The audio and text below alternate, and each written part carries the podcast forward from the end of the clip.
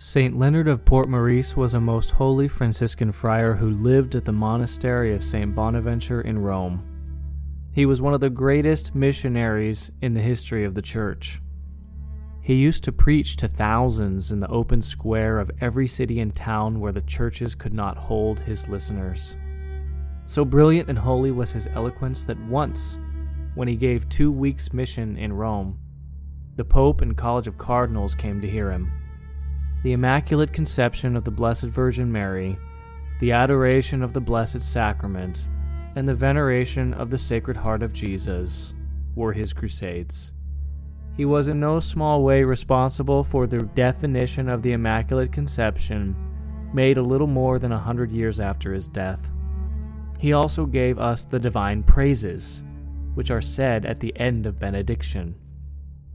But St. Leonard's most famous work was his devotion to the Stations of the Cross. He died a most holy death in his 75th year, after 24 years of uninterrupted preaching. One of St. Leonard of Port Maurice's most famous sermons was The Little Number of Those Who Are Saved. It was the one he relied on for the conversion of great sinners. This sermon, like his other writings, was submitted to canonical examination during the process of canonization. In it, he reviews the various states of life of Christians and concludes with the little number of those who are saved in relation to the totality of men.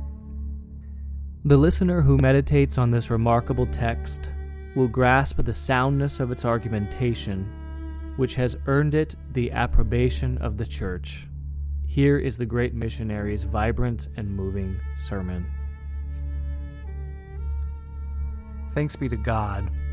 The number of the Redeemer's disciples is not so small that the wickedness of the scribes and Pharisees is able to triumph over them.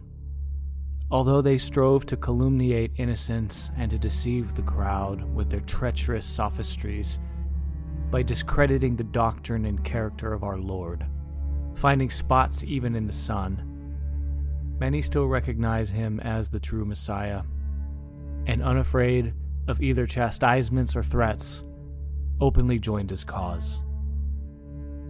Did all those who followed Christ follow him even unto glory? Oh, this is where I revere the profound mystery and silently adore the abysses of the divine decrees, rather than rashly deciding on such a great point. The subject I will be treating today is a very grave one. It has caused even the pillars of the church to tremble, filled the greatest saints with terror, and populated the deserts with anchorites. The point of this instruction is to decide whether the number of Christians who are saved is greater or less than the number of Christians who are damned. It will, I hope, produce in you a salutary fear of the judgments of God. Brothers, because of the love I have for you, I wish I were able to reassure you with the prospect of eternal happiness by saying to each of you, You are certain to go to paradise. The greater number of Christians is saved, so you will be saved. But how can I give you this sweet assurance if you revolt against God's decrees? As though you were your own worst enemies. I observe in God a sincere desire to save you, but I find in you a decided inclination to be damned. So, what will I be doing today if I speak clearly? I will be displeasing you. But if I do not speak, I will be displeasing God. Therefore, I will divide the subject into two points. In the first one, to fill you with dread, I will let the theologians and fathers of the church decide on the matter and declare that the greater number of Christian adults are damned. And in silent adoration of that terrible mystery, I will keep my own sentiments to myself. In the second point, I will attempt to defend the goodness of God versus the godless by proving to you that those who are damned are damned by their own malice because they wanted to be damned so then, here are two very important truths. If the first truth frightens you, Do not hold it against me as though I wanted to make the road of heaven narrower for you.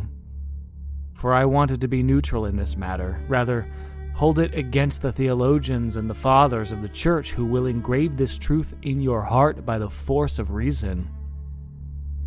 If you are disillusioned by the second truth, give thanks to God over it, for He wants only one thing that you give your heart totally to Him. Finally, if you oblige me to teach you clearly what I think, I will do so for your consolation. The teaching of the Fathers of the Church.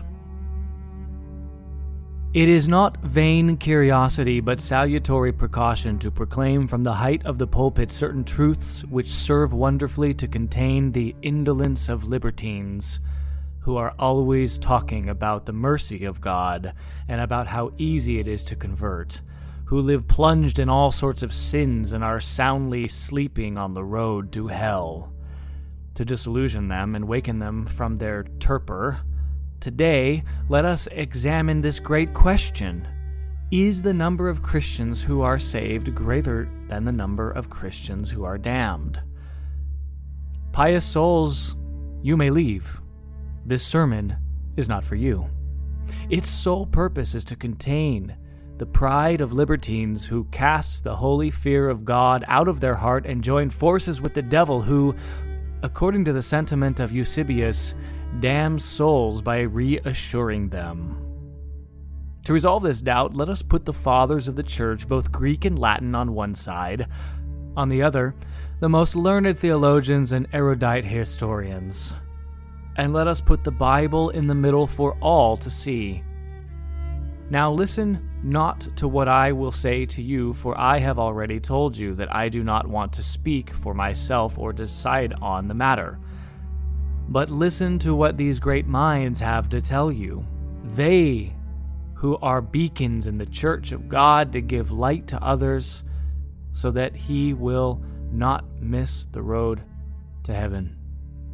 In this manner, guided by the triple light of faith, authority, and reason, we will be able to resolve this grave matter with certainty. Note well that there is no question here of the human race taken as a whole, nor of all Catholics taken without distinction, but only of Catholic adults who have free choice and are thus capable of cooperating in the great matter of their salvation. First, let us consult the theologians recognized as examining things most carefully and as not exaggerating in their teaching. Let us listen to two learned cardinals.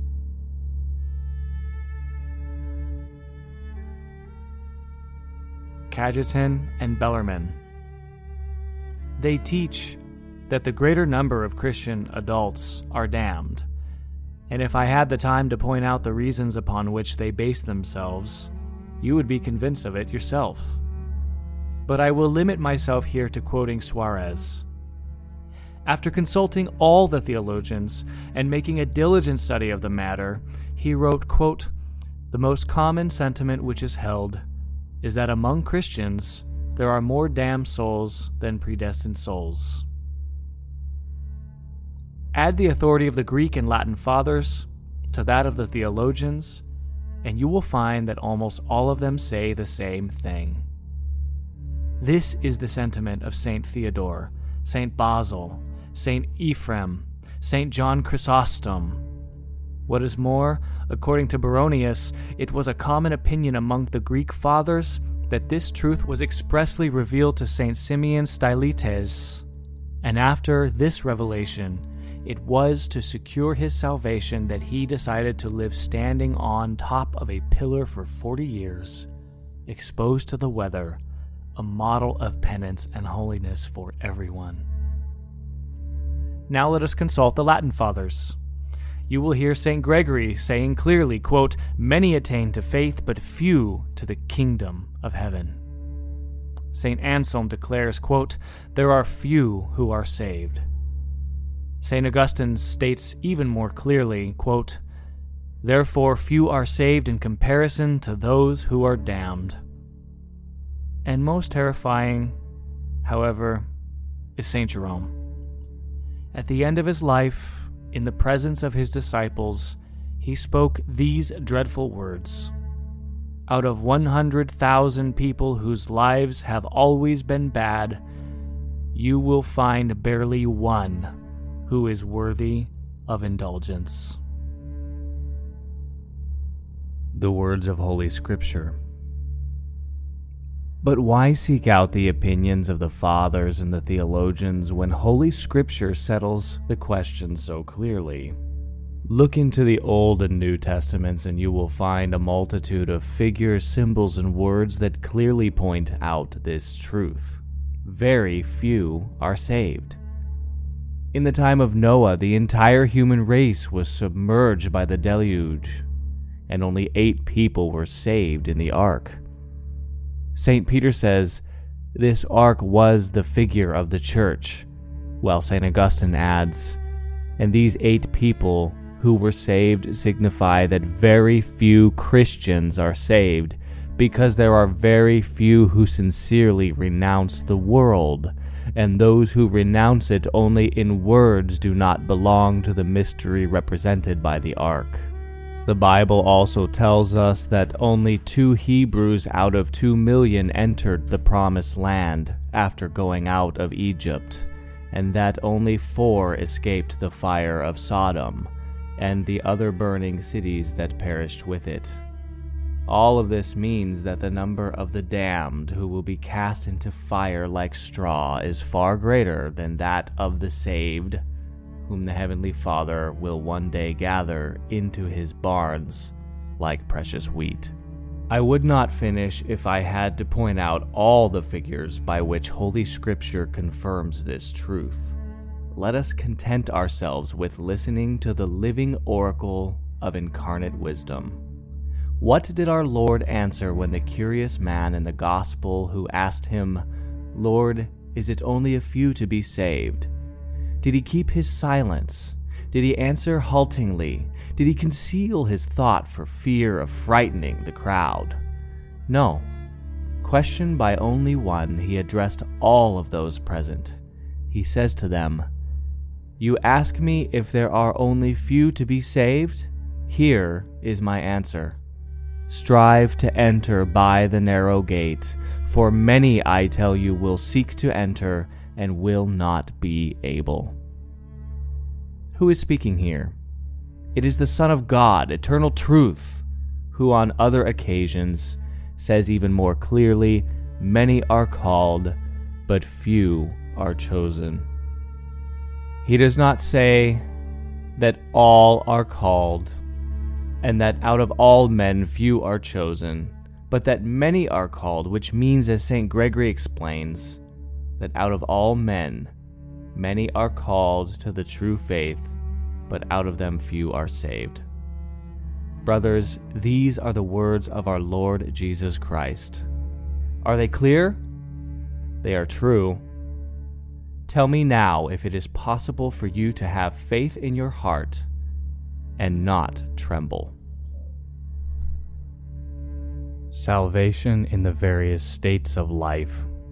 But oh, I see that by speaking in this manner, of all in general, I am missing my point. So let us apply this truth to various states, and you will understand that you must either throw away reason, experience, and the common sense of the faithful, or confess that the greater number of Catholics is damned. Is there any state in the world more favorable to innocence in which salvation seems easier and of which people have a higher idea than that of priests, the lieutenants of God. At first glance, who would not think that most of them are not only good, but even perfect? Yet, I am horror struck when I hear St. Jerome declaring that although the world is full of priests, barely one in a hundred is living in a manner in conformity with state. When I hear a servant of God attesting that he has learned by revelation that the number of priests who fall into hell each day is so great that it seems impossible to him that there be any left on earth. When I hear St.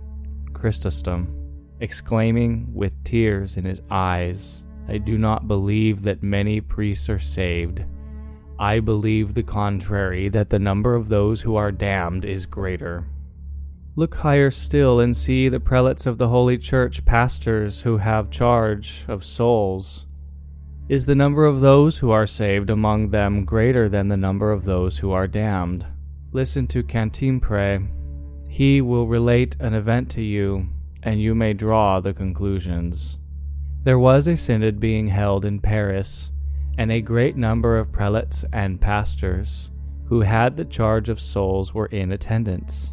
The king and princes also came to add luster to that assembly by their presence. A famous preacher was invited to preach.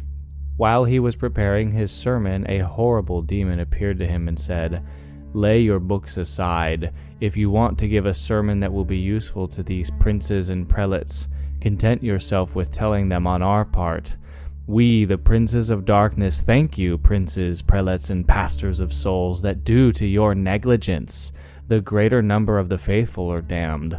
Also, we are saving a reward for you for this favor when you shall be with us in hell. Woe to you who command others! If so many are damned by your fault, what will happen to you? If few out of those who are first in the church of God are saved, what will happen to you? Take all states, both sexes, every condition husbands, wives, widows, young women, young men, soldiers, merchants, craftsmen, rich and poor, noble and plebeian. What are we to say about all these people who are living so badly? The following narrative from St. Vincent Ferrer will show you what you may think about it. He relates that an archdeacon in Lyon gave up his charge and retreated into a desert place to do penance and that he died the same day and hour as Saint Bernard. After his death, he appeared to his bishop and said to him, Know, Monsignor, that at the very hour I passed away, 33,000 people also died. Out of this number, Bernard and myself went up to heaven without delay. Three went to purgatory, and all others fell into hell. Our chronicles relate an even more dreadful happening. One of our brothers, well known for his doctrine and holiness, was preaching in Germany. He represented the ugliness of sin at of impurity so forceful that a woman fell dead of sorrow in front of everyone. Then, coming back to life, she said, When I was presented before the tribunal of God, 60,000 people arrived at the same time from all parts of the world. Out of that number, three were saved by going to purgatory and all the rest were damned. O abyss of the judgments of God, out of 30,000, only five were saved. Out of 60,000, only three went to heaven. You sinners who are listening to me, in what category will you be numbered? What do you say? What do you think? I see almost all the lowering of your heads filled with astonishment and horror. But let us lay our stupor aside, and instead of flattering ourselves, let us try to draw some profit from our fear. Is it not true that there are two roads which lead to heaven innocence and repentance? Now, if I show you that very few take either one of those roads, as rational people, you would conclude that very few are saved. And to mention proofs, in what age, employment, or condition will you find that the number of the wicked is not a hundred times greater than that of the good? And which one might say, the good are so rare and the wicked are so great in number? We could say of our times that Salvianus said of his, it is easier to find a countless multitude of sinners immersed in all sorts of iniquities than a few innocent men. How many servants are totally honest and faithful to their duties? How many merchants are fair and equitable in their commerce? How many craftsmen exact and truthful?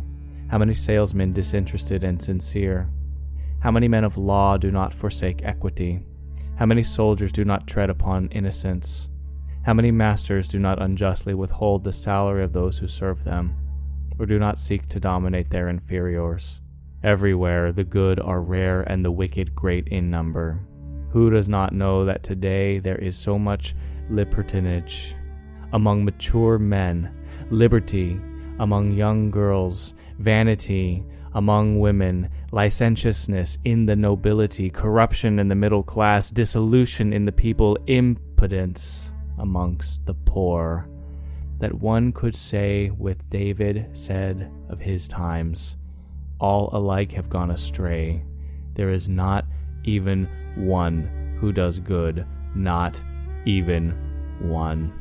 Go into street and square, into palace and house, into city and countryside, into tribunal and court of law, and even into the temple of God. Where will you find virtue? Alas, cries Salvianus, except for a very little number who flee evil, what is the assembly of Christians if not a sink of vice?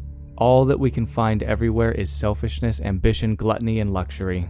Is not the greater portion of men defiled by the vice of impurity? And is not St. John right in saying the whole world, if something so foul may be called, is seated in wickedness? I am not the one who is telling you. Reason obliges you to believe that out of those who are living so badly, very few are saved. But you will say, Can penance not profitably repair the loss of innocence? That is true, I admit but I also know that penance is so difficult in practice, we have lost the habit so completely, and it is so badly abused by sinners, that this alone should suffice to convince you that very few are saved by that path. Oh, how steep, narrow, thorny, horrible to behold, and hard to climb it is. Everywhere we look, we see traces of blood and things that recall sad memories. Many weaken at the very sight of it. Many retreat at the very start. Many fall from weariness in the middle and give up wretchedly at the end, who persevere in it till death. St. Ambrose says it is easier to find men who have kept their innocence than to find any who have done fitting penance. If you consider the sacrament of penance, there are so many distorted confessions, so many studied excuses, so many deceitful repentances, so many false promises, so many ineffective resolutions, so many invalid absolutions. Would you regard as valid the confession of someone who accuses himself of sins of impurity and still holds to the occasion of them? or someone who accuses himself of obvious injustices with no intention of making any reparation for them whatsoever, or someone who falls again into the same iniquities right after going to confession. O horrible abuses of such a great sacrament one confesses to avoid excommunication, another to make a reparation as a penitent. One rids himself of his sins to calm his remorse, another conceals them out of shame. One accuses them imperfectly out of malice, another discloses them out of habit.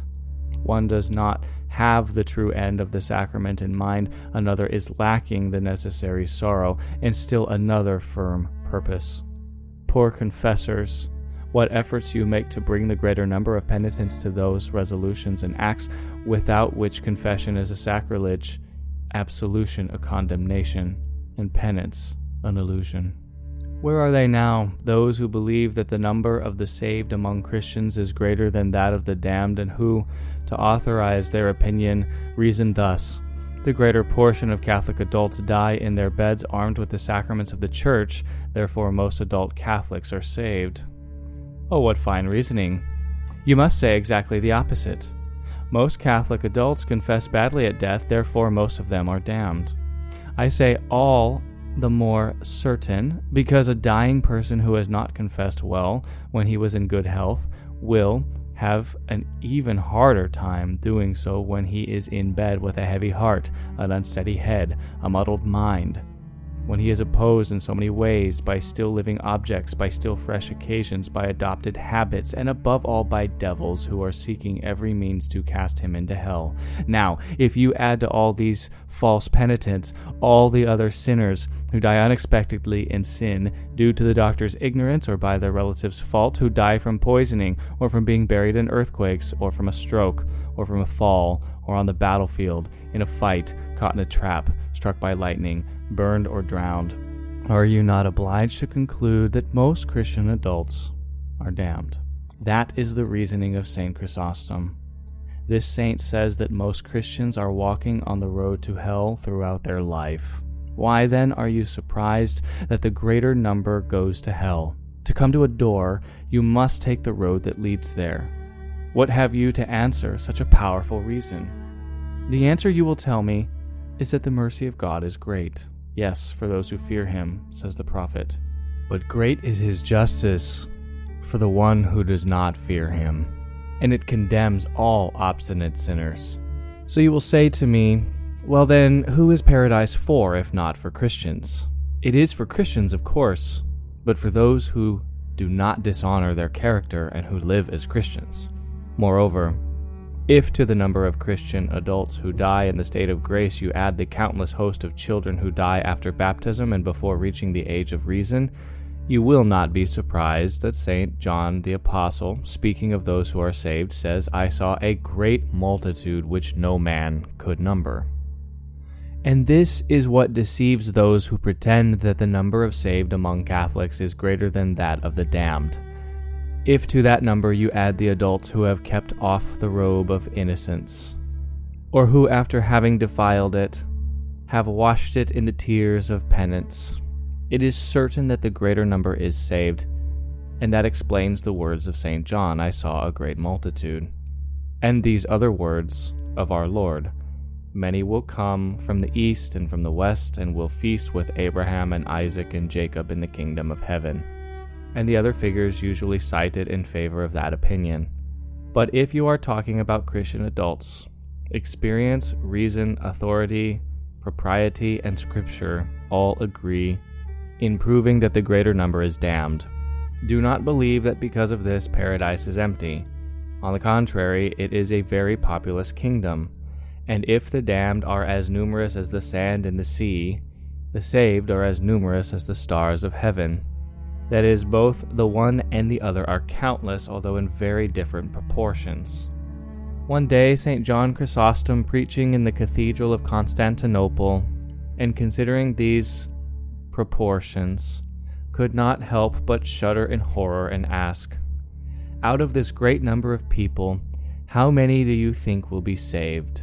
And not waiting for an answer, he added, Among so many thousands of people, we would not find a hundred who are saved, and I even doubt for the one hundred. What a dreadful thing. The great saint believed that out of so many people, barely one hundred would be saved, and even then, he was not sure of that number. What will happen to you when you are listening to me? Great God, I cannot think of it without shuddering. Brothers, the problem of salvation is a very difficult thing, for according to the maxims of the theologians, when an end demands great effort, few only attain it. That is why St. Thomas the angelic doctor, after weighing all the reasons pro and con in his immense erudition, finally concludes that the greater number of Catholic adults are damned. He says, because eternal beatitude surpasses the natural state, especially since it has been deprived of original grace, it is the little number that are saved. So then, remove the blindfold from your eyes that is blinding you with self love that is keeping you from believing such an obvious truth by giving you very false ideas concerning the justice of God. Just Father, the world has not known thee, said our Lord Jesus Christ. He does not say, Almighty Father, most good and merciful Father. He says, Just Father, so we may understand that out of all the attributes of God, none is less known than his justice, because men refuse to believe what they are afraid to undergo. Therefore, remove the blindness that is covering your eyes and say tearfully, Alas, the greater number of Catholics, the greater number of those who live here, perhaps even those who are in this assembly, will be damned. What subject could be more deserving of your tears?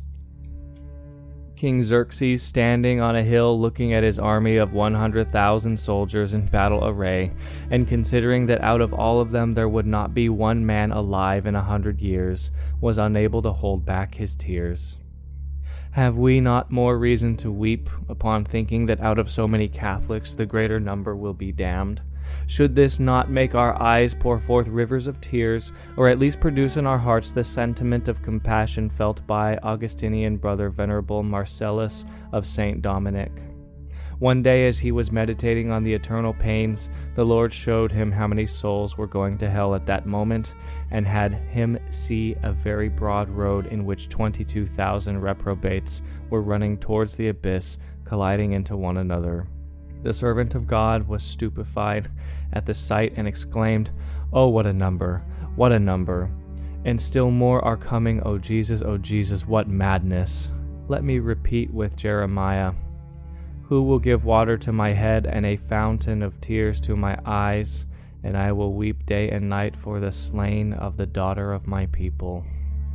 Poor souls! How can you run so hastily towards hell? For mercy's sake, stop and listen for me for a moment. Either you understand what it means to be saved and to be damned for all eternity, or you do not. If you understand, and in spite of that you do not decide to change your life today, make a good confession, and trample upon the world, in a word, make your every effort to be counted among the little numbers of those who are saved, I say to you, do not you do not have the faith. You are more excusable if you do not understand it, for then one might say you are out of your mind.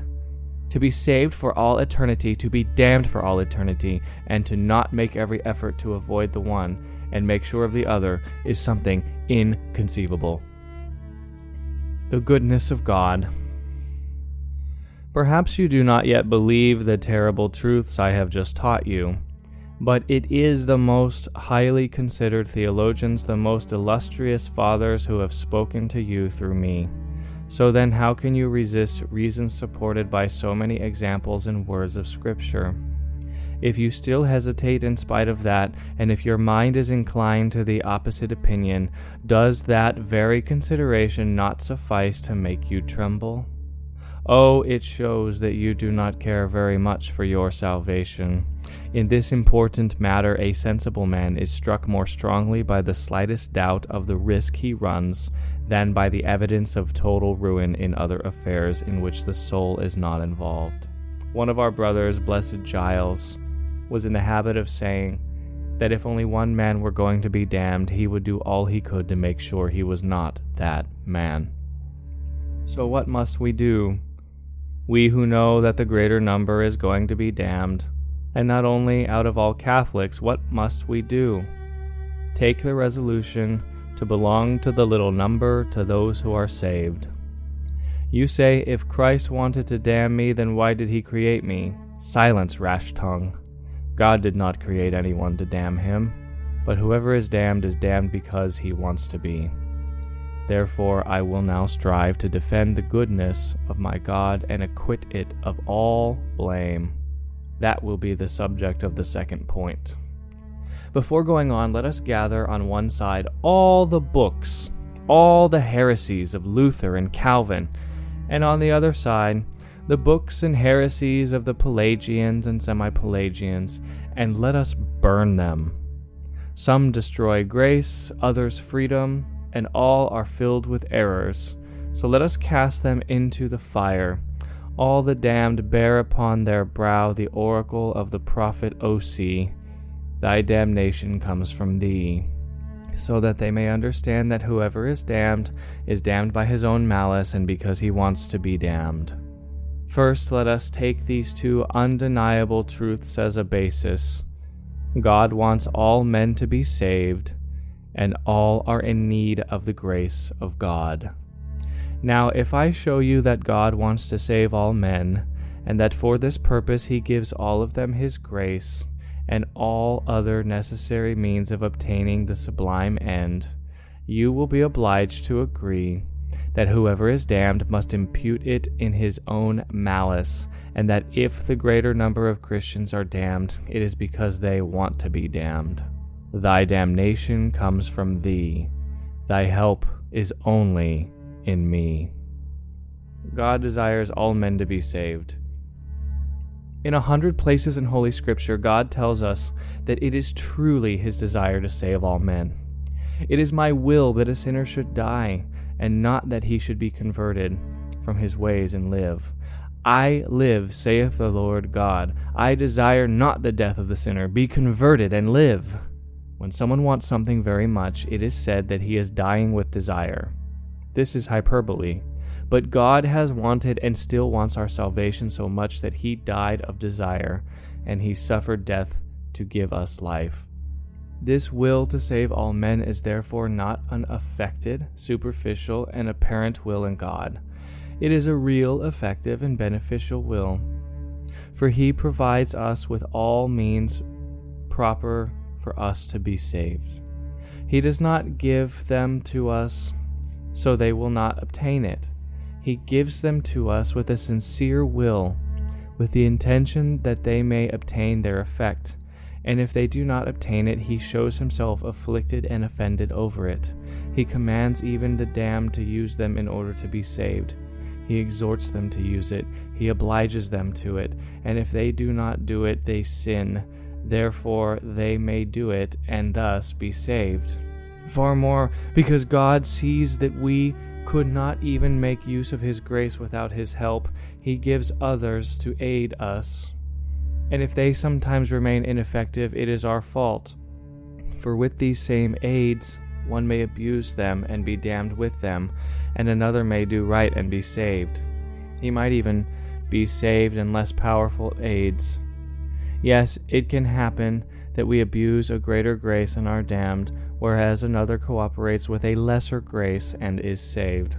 St. Augustine exclaims, If therefore someone turns aside from justice, he is carried by his free will, led by his concupiscence, deceived by his own persuasion.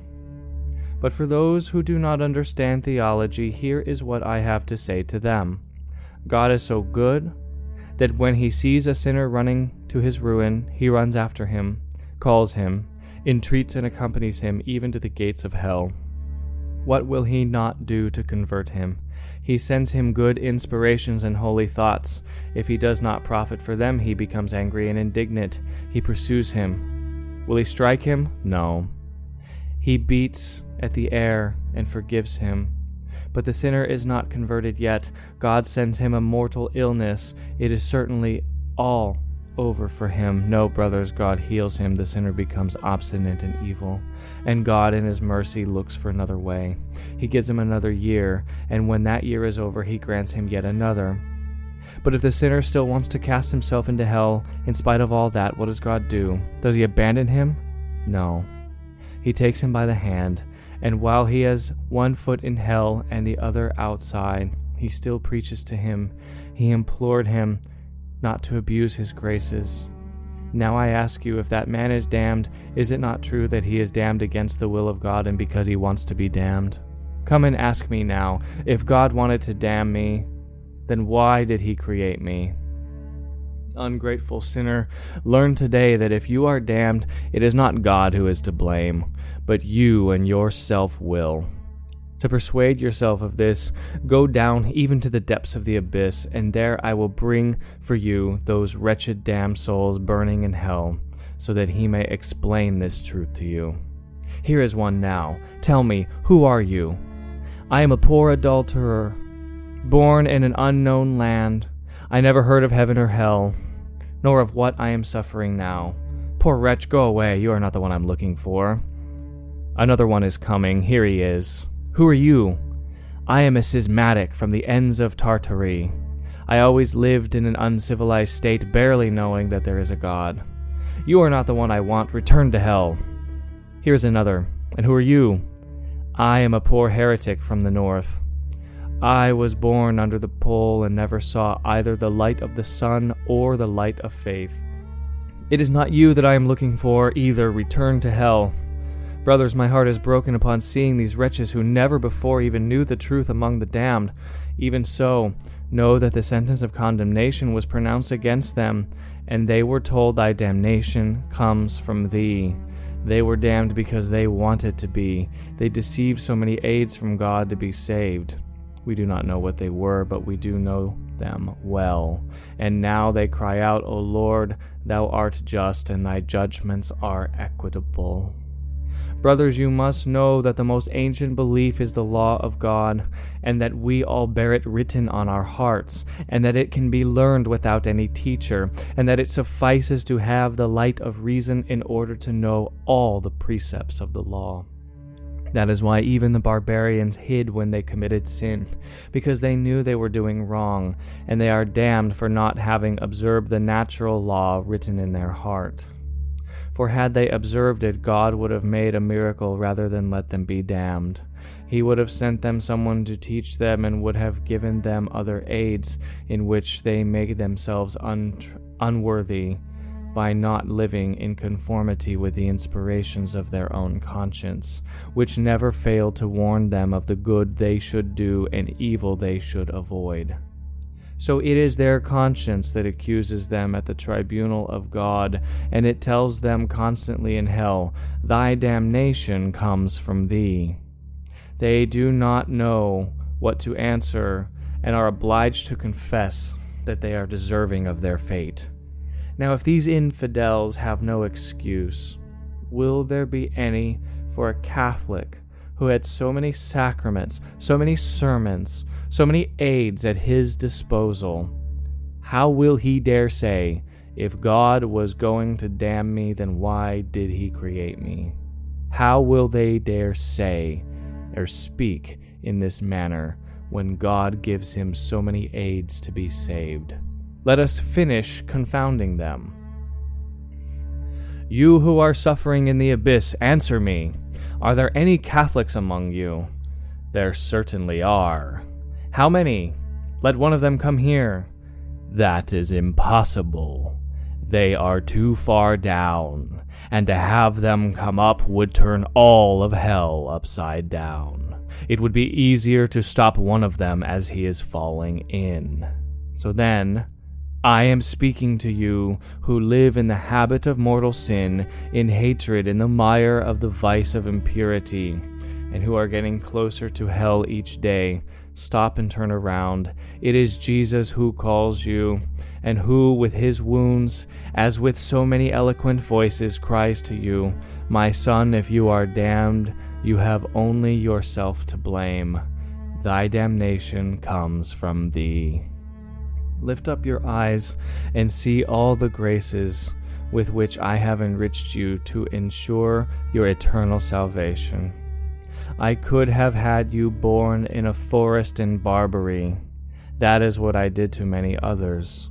But I had you born in the Catholic faith. I had you raised by such a good father, such an excellent mother, with the purest instructions and teachings. If you are damned in spite of that, Whose fault will it be? Your own. My son, your own, because thy damnation comes from thee. I could have cast you into hell after the first mortal sin you committed, without waiting for the second. I did that to so many others, but it was I was patient with you. I waited for many long years. I am still waiting for you today in penance. If you are damned in spite of all that, whose fault is it? Your own, my son, your own. Thy damnation comes from thee. You know how many have died before your very eyes and were damned. That was a warning for you. You know how many others I set back on the right path to give you good example.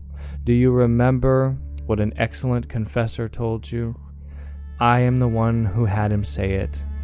Did, did he not enjoin you to change your life? To make a good confession. I am the one who inspired him. Remember that sermon that touched your heart? I am the one who led you there. And what has happened between you and me in the secret of your heart? That you can never forget. Those interior inspirations, that clear knowledge, that constant remorse of conscience, would you dare deny them? All of these were so many aids of my grace because I wanted to save you. I refused to give them to many others, and I gave them to you because I loved you tenderly.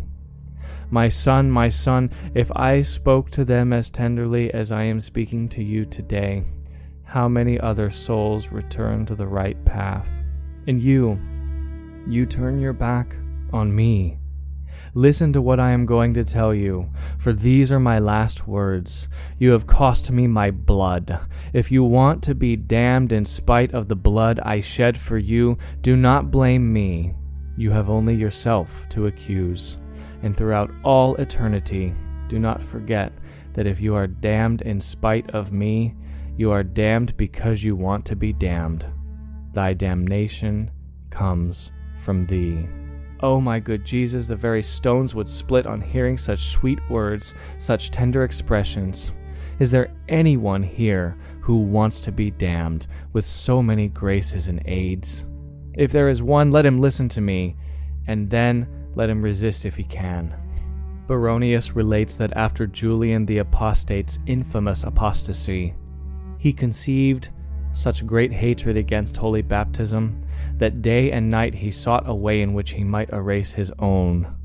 To that purpose he had a bath of goat's blood prepared and placed himself in it, wanting this impure blood of a victim consecrated to Venus to erase the sacred character of baptism from his soul.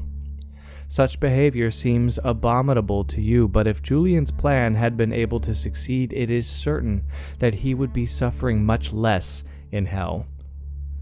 Sinners, the advice I want to give you will no doubt seem strange to you, but if you understand it well, it is on the contrary inspired by tender compassion towards you. I implore you on my knees, by the blood of Christ, and by the heart of Mary, change your life. Come back to the road that leads to heaven, and do all you can to belong to that little number of those who are saved. If instead of this you want to continue walking on the road that leads to hell, at least find a way to erase your baptism. Woe to you if you take that holy name of Jesus Christ and the sacred character of the Christian engraved upon your soul to hell. Your chastisement will be all the greater. So do what I advise you to do. If you do not want to convert, go this very day and ask your pastor to erase your name from the baptismal register, so that there may not remain any remembrance of your ever having been a Christian. Implore your guardian angel to erase from his book of graces the inspirations and the aids he has given you on orders from God. For woe to you if he recalls them. Tell our Lord to take back his faith, his baptism, his sacraments. You are horror struck at such a thought? Well, then, cast yourself at the feet of Jesus Christ and say to him with tearful eyes and contrite heart, Lord, I confess that up until now I have not lived as a Christian. I am not worthy to be numbered among your elect. I, recognize that I deserve to be damned, but your mercy is great and full of confidence in your grace. I say to you that I want to save my soul, even if I have to sacrifice my fortune, my honor, my very life, as long as I am saved. If I have been unfaithful up to now, I repent, I deplore, I detest my infidelity.